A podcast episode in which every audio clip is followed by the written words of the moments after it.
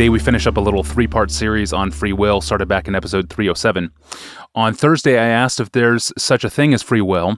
No was the answer, and that led to episode number 308 on Friday. So, if there's no free will, how are sinners held accountable for not doing what they cannot do? And that leads us finally to today's question. Pastor John, how would you define Christian freedom? What we've said about free will so far is that when it comes to choosing Christ, coming to Christ, nobody has this free will. Nobody has ultimate self determination that would empower them to overcome their own bondage, their own blindness, provide the decisive uh, influence, and uh, open their eyes and see Christ as compelling and come to Him. Nobody can do that for themselves. Left to ourselves, we are so deeply in love with darkness we can't come to the light. We are responsible to come. We said that uh, because our inability to come is not natural inability, it's a moral inability. We're not chained to a post, wanting desperately to come to Christ, but being forbidden to come to Christ. Nobody's in that situation. And the reason we can't come is because we love the alternative more. And then Christ breaks in, the Holy Spirit breaks in and sets us free. And I want to I want to argue that only Christians know true freedom and get at what that true freedom is for just a few minutes. In Romans 6 6, it says, Our old self was crucified with him in order that the body of sin might be brought to nothing so that we would no longer be enslaved to sin. For the one who's died is set free from sin. So we are a free people. We're not in chains, in bondage to our own lusts anymore or Romans 6:17 thanks be to God that you who were once slaves of sin have become obedient from the heart to the standard of teaching so our freedom is described as as a free joyful satisfying obedience to God um, Jesus said if the son sets you free you will be free indeed. I want to I want to get inside that. No, no, what is that? What is it like to be free indeed? Or or Paul said in Galatians 5 1, for freedom, Christ has set us free. Don't be s- submitting anymore to, a, to bondage.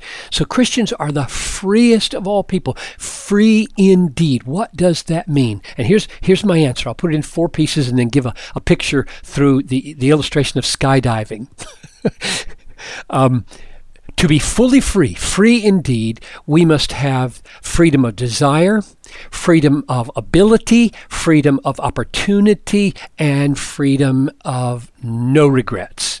And skydiving gives a great illustration of what I what I mean. So what you want now in this illustration is the glorious freedom of skydiving, falling at 120 miles an hour with a wind in your face, and then popping your parachute at the last minute and coming safely to the ground, and then doing it over and over again in all kinds of conditions. You want that kind of, of free, joyful experience. So suppose that you're on your way to the airport to go up for your first real jump. And your car hits a pothole bangs into a telephone pole. And while you're waiting for the for the uh, truck to come you miss your appointment and your opportunity passes. So you lose the freedom of opportunity. So you have to have a freedom of opportunity to be truly free and you just lost it.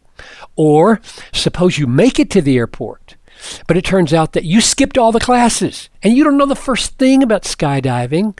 And so you don't have any basic abilities to do it. And they're not going to let you do it.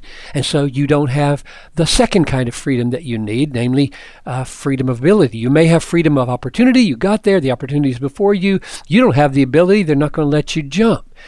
Third, suppose you make it to the airport you go to all the classes, you got all the abilities you need, you take off in the airplane, and as soon as the door opens, you look down and all your desire vanishes you are paralyzed with fear at jumping out of this airplane and you will not jump out. You have lost the freedom of desire.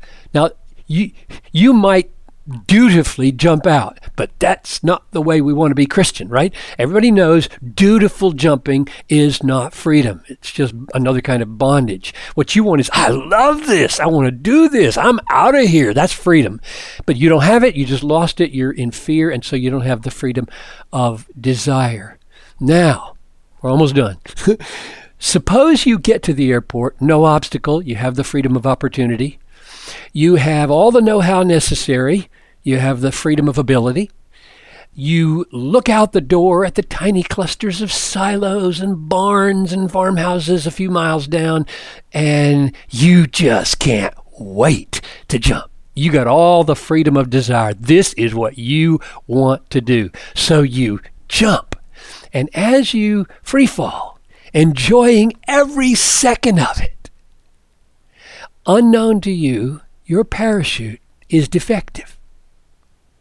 It's not going to open. No matter what you do, are you free? You feel free. You don't know what's about to happen. This is where most people live. Fully free. Are you free? You're not free. You're dead. You're dead. In 30 seconds, you will be dead. Regrets. In order to be fully free, you got to have that parachute in good working order. You need to be saved. You need to have Jesus Christ because you are cruising toward destruction no matter how free you feel in this world without a Savior. When Jesus makes us free, He makes us free at every every single level. He's given us the freedom of opportunity. He died for us.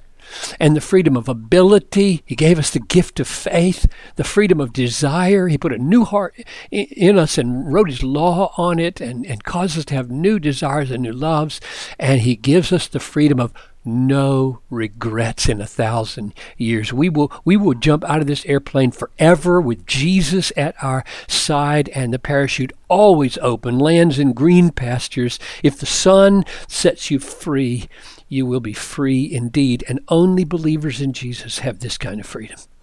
Yes, that's a great illustration. But to be clear, you're not advocating skydiving as a hobby, right? I don't think you should skydive because because and we've got an entire episode on that. Oh yeah, okay, we don't need to go into that. yeah, yeah, and that episode was titled "Safety is a Myth." It's episode number ten in the Ask Pastor John podcast series, way back in the beginning.